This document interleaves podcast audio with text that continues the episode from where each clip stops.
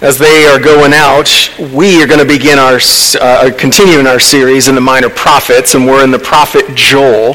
Uh, we started in Jonah. We figured we'd start with the most uh, common, uh, commonly read prophet, uh, Jonah, and then we would get a little bit more obscure. And so we're in Joel chapter 2, and just to remind you of the context, this is the, the prophet that is speaking and uh, has already spoken of a locust swarm uh, that has brought on great destruction. Uh, kind of that is an analogy of an enemy army that is uh, coming up against God's people. Uh, and uh, but in all of this, it's not just God bringing difficulty into His people's lives. The context is really the call of God through the prophet Joel to His people. Yet even now declares the Lord, "Return to me with all your heart."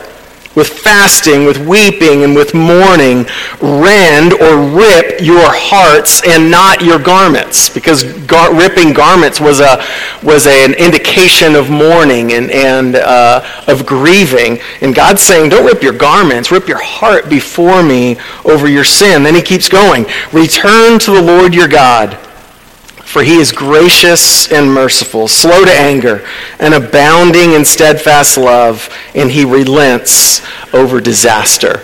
And so that's the call of God to his people to, to, to that they would return and come back to him. We saw last week uh, that verse 18 in chapter 2 was kind of the turning point of the book where God says he's going to show pity and have pity on his people and the land, that he would declare his mercy on his people, that he would drive out their enemies, restore the rain to the land, and again, the flourishing to crops and to trees. But our passage follows after that. So there's this tangible restoration that's talked about in the middle part of chapter 2. Uh, but for us, then we're going to get to the, uh, even uh, another aspect of the promised restoration, one that doesn't see its fulfillment uh, for potentially seven or eight hundred years later. So would you stand with me as we go to Joel chapter 2, starting in verse 28 as Joel is talking about the next aspect of restoration. And it shall come to pass afterward uh, that I will pour out my spirit on all flesh. Your sons and your daughters shall prophesy. Your old men shall dream dreams, and your young men shall see visions. Even on the male and female servants in those days I will pour out my spirit and I will show wonders in the heavens and on the earth, blood and fire and columns of smoke. The, sh- the sun shall be turned to darkness, and the moon to blood, before the great and awesome day of the Lord comes. And it shall come to pass that everyone who calls on the name of the Lord shall be saved. For in Mount Zion and in Jerusalem there shall be those who escape, as the Lord has said and among the survivors shall be those whom the Lord calls. So let's pray. Uh, God, we just pray that uh, in section of Scripture that oftentimes people just don't even read, or when they read, they, uh, or myself included, just it's hard to understand. What are you telling these people, and what would you have for us to understand? Uh, Father, I pray that today you would speak by your word.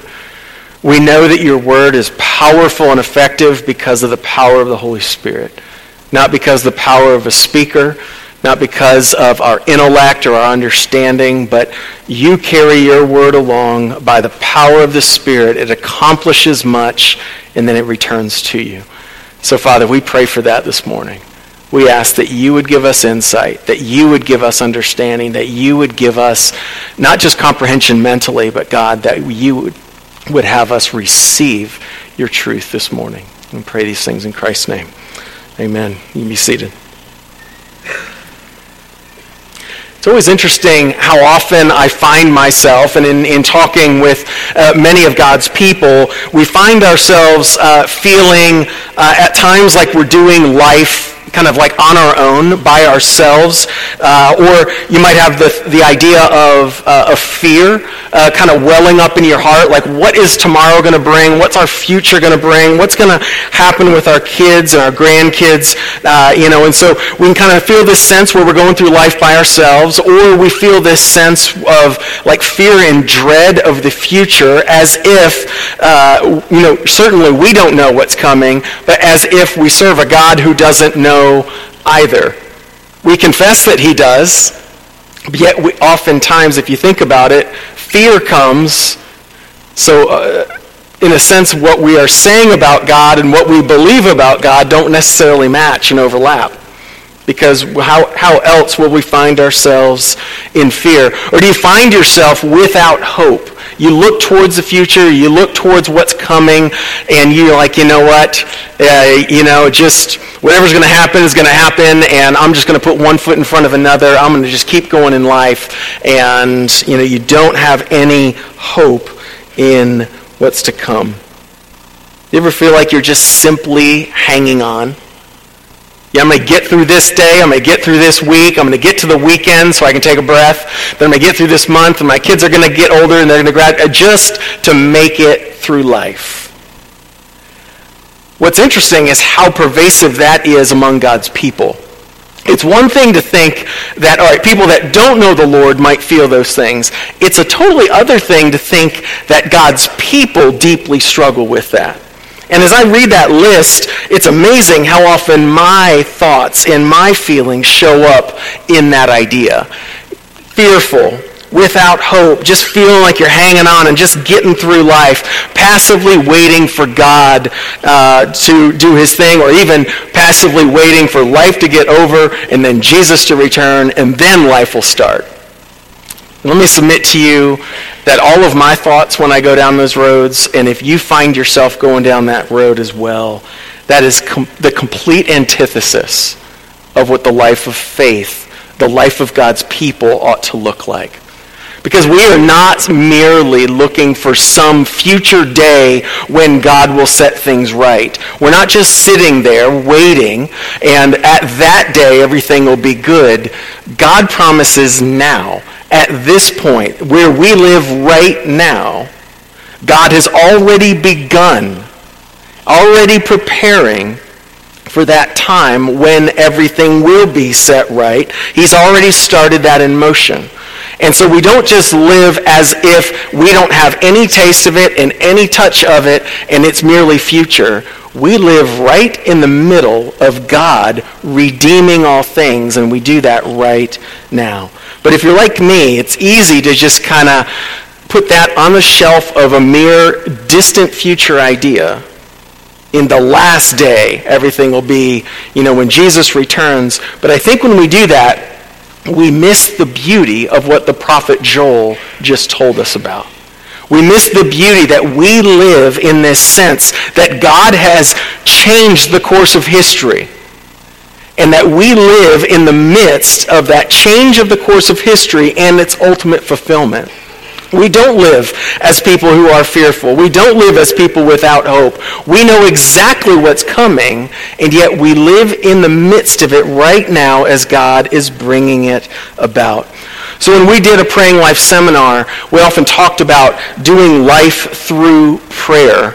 Uh, and you could say it a different way. It's not just praying a lot and that being, that being your life. In a sense, doing life through prayer is doing life by the Spirit of God.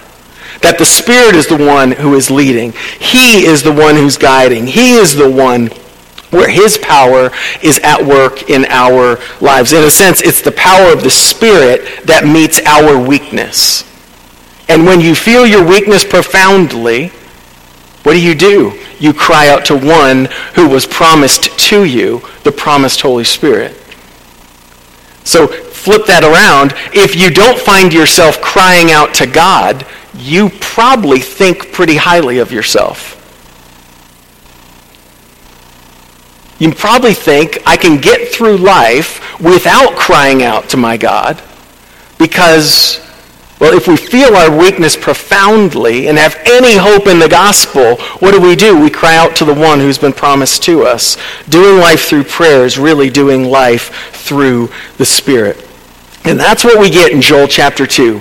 We get the promise of the Spirit, the promise of the Holy Spirit. And what we saw that in uh, verse 28 and 29, that it shall come to pass afterward that I will pour out my Spirit on all flesh. Your sons and your daughters shall prophesy. Your old men shall dream dreams, and your young men shall see visions. Verse 29 even on the male and female servants in those days, I will pour out my spirit.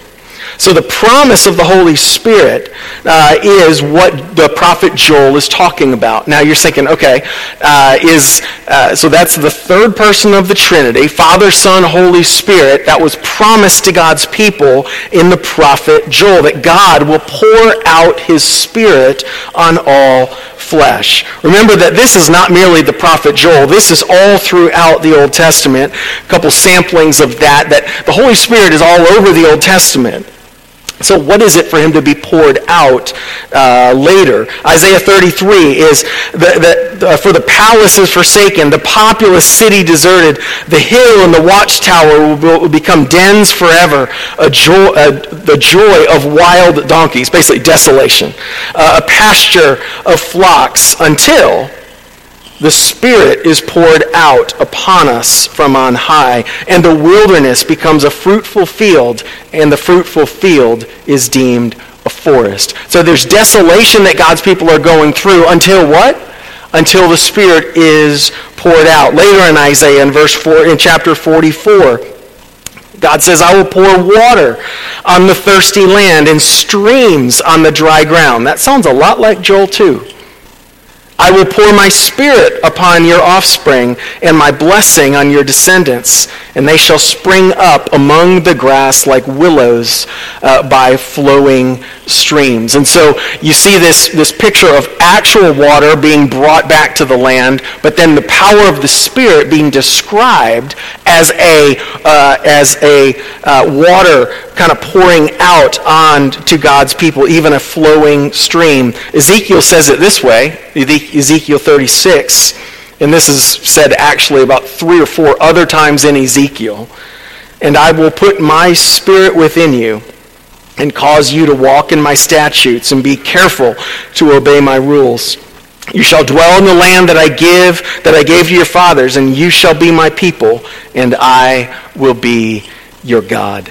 So the idea of the promise of the Spirit is not merely just showing up in Joel. It's all over the Old Testament, and there's tons more. Uh, but the promise of the Spirit is the promise of God to his people. Remember that Jesus, when he's telling his disciples, I'm going to go to the Father, he didn't understand what he was saying, is basically, I'm going to die, I'm going to be resurrected, and then I'm going to ascend and leave you. But I'm not going to leave you as orphans. What, what am I going to leave you? I'm going to send to you the Comforter. I'm going to send to you the one who is going to be with you. That's the Spirit. What's interesting is Acts 1.8. Okay? So it's the promised Holy Spirit. Where do we see this fulfillment is in the book of Acts. And so Jesus, before he ascends, he tells his disciples to do something. But you will receive power when the Holy Spirit has come upon you, and you will be my witnesses in Jerusalem and in all Judea and Samaria and to the end of the earth. Now, I didn't put it in here, but just if you have your Bible at Acts 1, go to Acts 1, verse 4, okay? And what's amazing about that is what Jesus is telling his disciples right before this verse. This is the one we all know from VBS, right? Acts 1 8. You'll be my witnesses. But Acts 1 4 and 5 is really interesting. And while staying with them, he ordered them not to depart from Jerusalem, but wait for what? But wait for the promise of the Father which he said, uh, You heard from me, for John baptized with water, but you will be baptized with the Holy Spirit not many days from now. So stay in Jerusalem, disciples, and wait for the promise of the Father. What is the promise? The promise of the Father is the Holy Spirit. Because uh, John baptized, John the Baptist baptized with water, but, but you will be baptized with the Holy Spirit that comes on you. And so this promise of the Holy Spirit is foretold in, in Joel chapter 2, Ezekiel, Isaiah, other prophets. What we start to see the fulfillment of that, uh, actually, in, uh, is as Jesus is saying, wait for the promise of the Father, and then the Holy Spirit will come on you, and you will be my witnesses. That's, the, that's what's going on in the book of Acts. Before we get to the culmination of that, uh, let me just kind of hit the brakes on something to read the promise of Joel, the promise of Joel being that I will pour out my spirit on you, a mistaken reading that's often, uh, often espoused is to read that as a promise that God will give the Spirit because he is not in their midst right then. The, the idea that God, or that the Spirit was not active in the Holy, in, in the, that the Spirit was not active in the Old Testament. That is a mistaken reading of what's going on in the Old Testament prophets. But I would bet if we took a survey before this, 80 or 90% of people would say, oh yeah, the, the Holy Spirit didn't do anything in the Old Testament. He wasn't active in God's people. We got to tap the brakes on that. Because, uh, because uh, the Old Testament will say much of the Spirit's activity. He was involved in creation. Genesis 1, Psalm 33. He was involved in revealing God. Isaiah 61, Micah 3. He was, a, he was a part of the Holy Spirit enabling people for service. Kings, prophets, uh, different artists, uh, Exodus 31, Judges 6, Judges 15, Isaiah 11. But also, you could say, well, the Holy Spirit was only involved in those kind of things. But remember what King David says? Take not your Holy Spirit from me. You know, the, the inward work of the Holy Spirit in Psalm 51 and what we read in Ezekiel 36, it's, it's not that the Holy Spirit was absent from the Old Testament. He just is, uh, he is going to be poured out in the New Testament in a way, it, not, not that he was never here, but he is going to come with a flurry after the death and resurrection of Jesus. It's kind of like uh, it's kind of like a gentle rain compared to a monsoon. There's still water, and it's still coming down. But in the Old Testament uh, and the work of the Holy Spirit in, uh, the, in a lot of different aspects, it was raining. The Spirit was there. Uh, yet, what we're going to see in the, in the fulfillment of this promise is the monsoon rain of the Spirit. Now, why would I say all this? Is because it starts to make sense of John 3. So what happened in John 3? Okay, we're going to watch the Super Bowl. Someone's going to hang up John 3.16, right?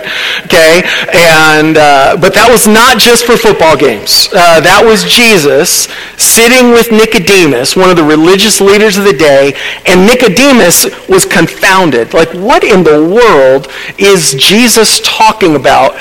He's embarrassed. He, he kind of shows up at night because he doesn't want to be seen coming to ask Jesus questions. And Jesus says this to him. Jesus answered him, he said, Truly, truly, I say to you, unless one is born again, he cannot see the kingdom of God. Okay? Now, born again has become like a Saturday Night Live skit in our culture, but it is a very biblical concept. And Jesus says that's the nature of spiritual life. That you have to be born again, but how? Okay, verse 4. Nicodemus said to him, How can a man be born when he's old? Can he enter a second time into his mother's womb and be born? Okay, so Jesus saying you have to be born again. Nicodemus is like, okay, I'm no math major, but that's not going to work. How do you, how are you born again? Verse 5, Jesus answered, Truly, truly, I say to you, unless one is born of water and the Spirit, he cannot enter the kingdom of God. Verse 6, that which is born of the flesh is flesh, and that which is born of the Spirit is spirit. At this point, Nicodemus is very confused. Like, mm, not really getting and understanding. It's a fascinating dialogue. We don't have time to go back and read John 3. If you want to understand what spiritual life is, because it's life in the spirit. And then he comes in, this is, this is uh, you know, Nicodemus is confused. And he said to Jesus, how can these things be? And Jesus answered him, are you the teacher of Israel? And yet you do not understand these things? What is Jesus saying? He's looking at the teacher of Israel, the one who understands the law, the one who understands the New Testament. Jesus is saying spiritual life, to be born again, is to be born of the Spirit. And Nicodemus is like, what are you talking about? And Jesus is like, don't you understand? Because the life of the Spirit is all over the Old Testament. That's why Jesus is, in a sense, rebuking the religious leader for not understanding how life in the Spirit and life in, of faith actually comes. So how does that actually happen? How could you be born again? How are you born of the Spirit? What's the mechanism by which that happens is John 3.16. For God so loved the world that he gave his only Son, that whoever believes in him should not perish, but have eternal life. How are you born of the Spirit? Is that you confess and that you believe that the Lord Jesus was the one given by the Father to die for you so that you would not perish. Verse 17 is great. It follows uh, that uh, the very familiar passage. For God did not send his Son into the world to condemn the world, but in order that the world might be saved through him. The promise of the Holy Spirit is the promise of, of life in uh, life in the Spirit to actually know God. It is the one who he is the one who actually brings spiritual life. But it's not simply a New Testament concept. He has been saving and at work in people's lives from the beginning. Because how else would somebody believe in Christ without the power of the Spirit? Corinthians would say, no one can say Jesus is Lord except by the Spirit of God. So if that's true in, Corinth- in Corinthians, a New Testament book, you can't say Jesus is Lord 500 years earlier unless the Spirit is the one who is going to bring that about. Uh, I'm sure that brought up some questions. I'll be available later and we can talk through it. But, okay, so the promise of the Spirit, but then there's the pouring out of the Spirit. So, uh, so what is the pouring out of the Spirit that Joel is talking about? And I'm going to pour out my Spirit on all flesh, he says.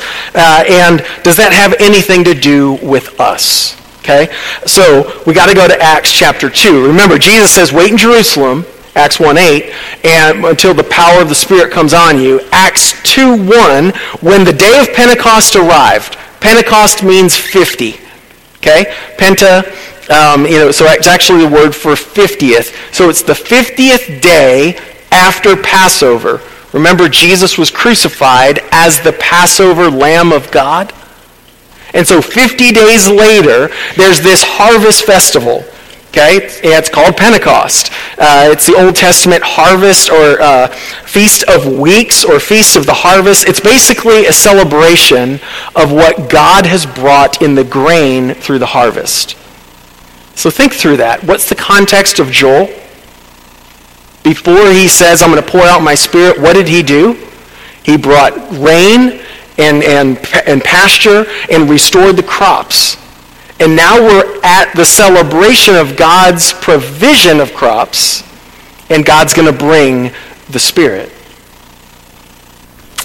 Acts chapter 2, uh, verse, verse 2 and 3. Suddenly, so they're there gathered in one place, and suddenly there came from heaven a sound like a mighty rushing wind, and it filled the, it filled the entire house where they were sitting, and divided tongues as of fire uh, appeared to them and rested on each one of them. And they were all filled with the Holy Spirit and began to speak in other tongues as the Spirit gave them utterance. So the Spirit bursts into the place that they're in, these tongues of fire are now resting above their head, and they start speaking in different languages.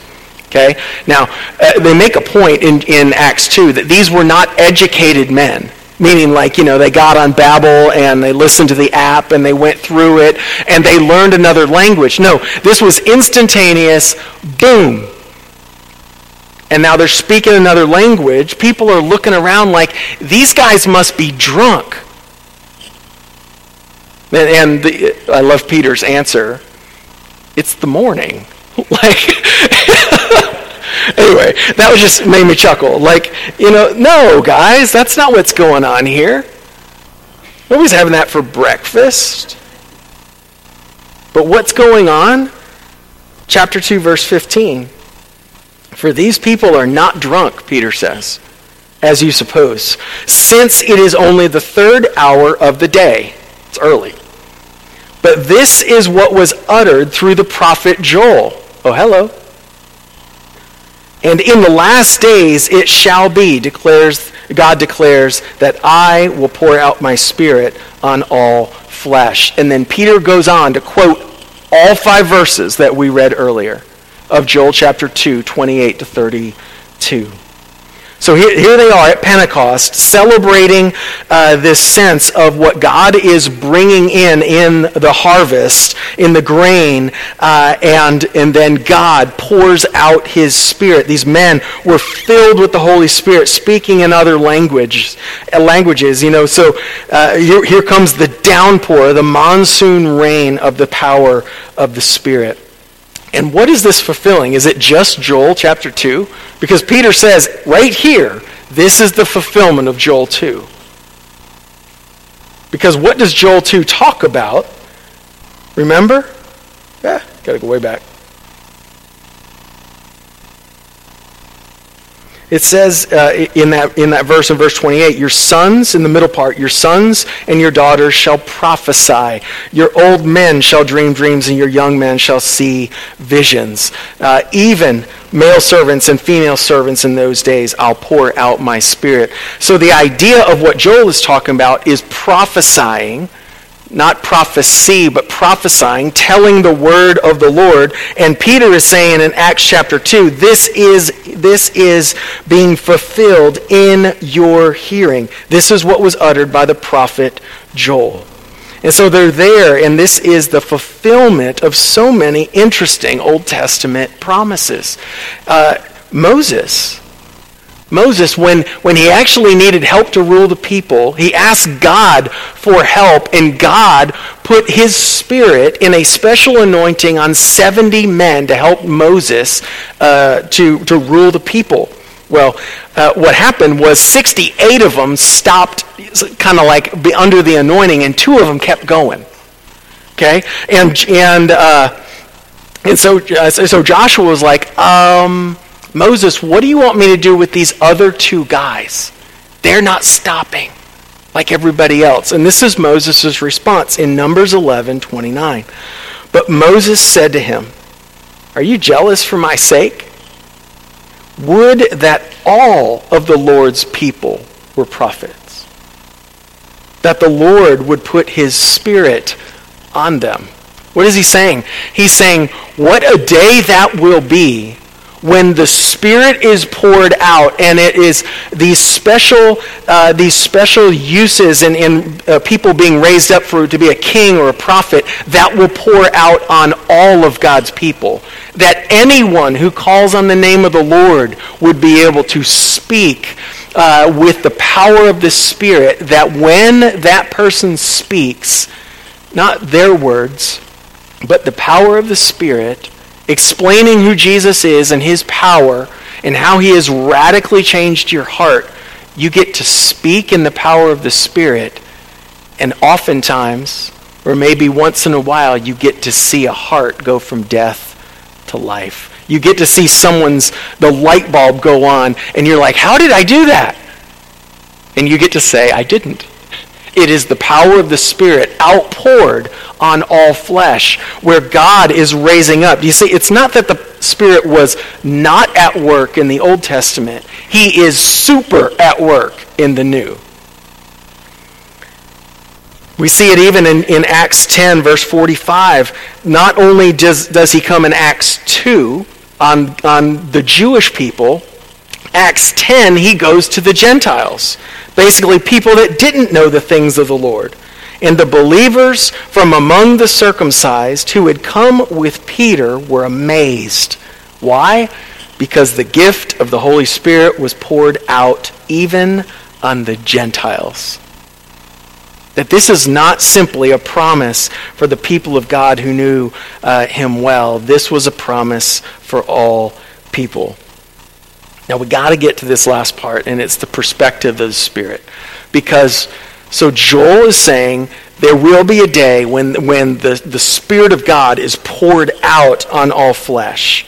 Okay? Joel says it like, uh, did I put him in there?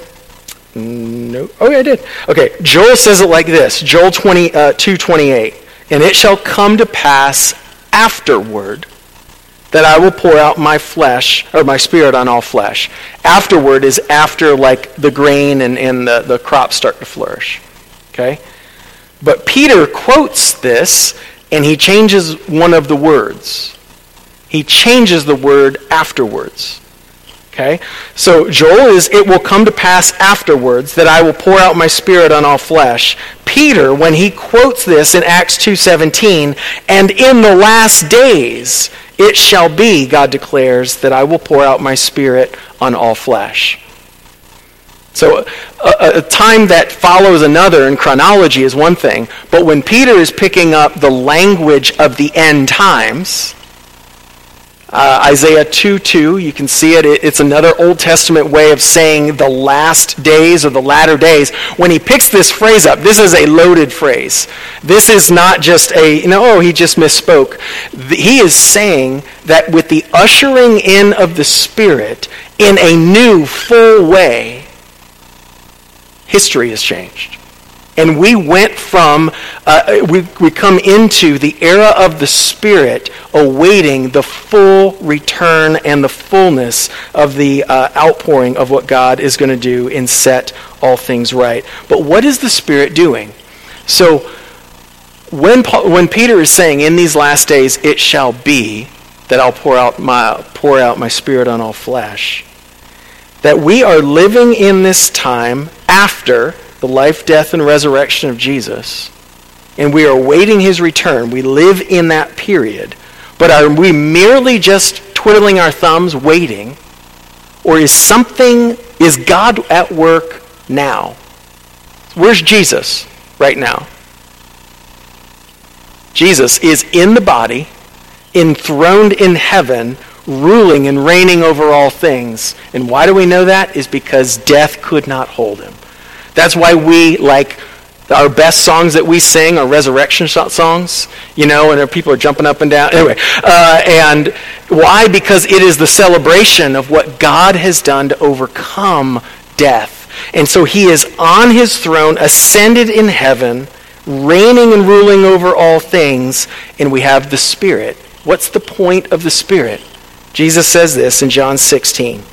When the Spirit of truth comes, he will guide you into all the truth, for he will not speak on his own authority, but whatever he hears, he will speak. And he, this is Jesus speaking, and he, the Spirit, will declare to you the things that are to come. Okay? But what's the point of the Spirit? John 16, 14. He will glorify me. The role of the Spirit and he will take what is mine and declare it to you. The role of the Spirit is to shine light on Jesus. And the, and the point of Jesus is to give glory to the Father. And so we live in this epic, in this era of the Spirit, in His fullness. And what does that do? Is it shines light on Jesus. Uh, that we don't live in this sense of, well, we're just kind of hoping that things would get through. We live in hope of the resurrection. What Jesus did in his death and resurrection is the pattern that we have that gives us hope for tomorrow, for next month, next year, and for eternity. It's the pattern of God taking broken things and renewing them. His resurrection is the pattern of God's work in us. It reframes our life because the Spirit is pointing us to see Jesus. And think about that. One, one commentator said, well, the fullness and the full uh, array of what the Spirit uh, is doing now obviously changes at the arrival, the life, death, and resurrection of Jesus. Because he's pointing not just forward to that work, but he is, he's bringing light to those things. And so the fact that he is being poured out in that we are baptized in the Spirit. It is interesting that the analogy is rain from on high, the Spirit being poured out, and that's how uh, baptism of the Spirit is described. The promise of the Spirit is a work of God in us.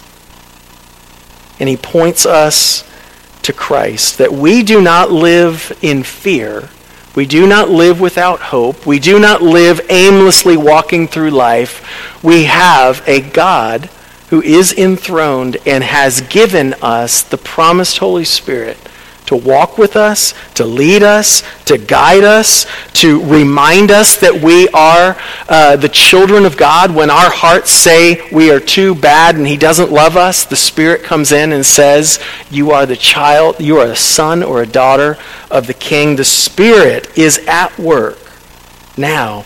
It's the promise of Joel 2 that the Spirit would come in fullness on God's people that we do not live alone. Jesus didn't just leave us. In a sense, Jesus saying, This is even better than me being in your presence. I am sending the power of, of God, the third person of the Trinity, in the Holy Spirit, and He will be with you. He will comfort you. He will guide you. He will give you and remind you of your hope. It's an amazing promise. It's an amazing promise that actually gives us life, that we do not have to do it on our own. What does Joel 2 say? That everyone who calls on the name of the Lord will be saved. We read it in Romans chapter 10. It's ha- Jesus said it in, in John chapter 3. How do you know you were born of the Spirit? He says, believe. Believe. Call on the name of the Lord, and you will be saved. And the living God will come and dwell in you. Let's pray. God, I ask that, uh, that you would take your word. Would you take uh, the words of your prophet? Father, the words of Peter in his sermon hundreds of years later. Father, would you take uh, the words of the conversation of Nicodemus and Jesus' answers. Father, by the power of your Spirit, would you land them in our heart to encourage us, uh, to call us to you, that we might return from chasing all, uh, all sorts of other things, even thinking we are the one uh, who is in control of our life. Father, by your Spirit, would you enliven our hearts that we would return to you? God, thank you for the promise of the Holy Spirit that we don't live here now trying to figure it out and get it right, but we have the living God dwelling in us uh, and empowering us, even in our weakness. We see your strength. We pray and thanks for these things. In Christ's name, amen.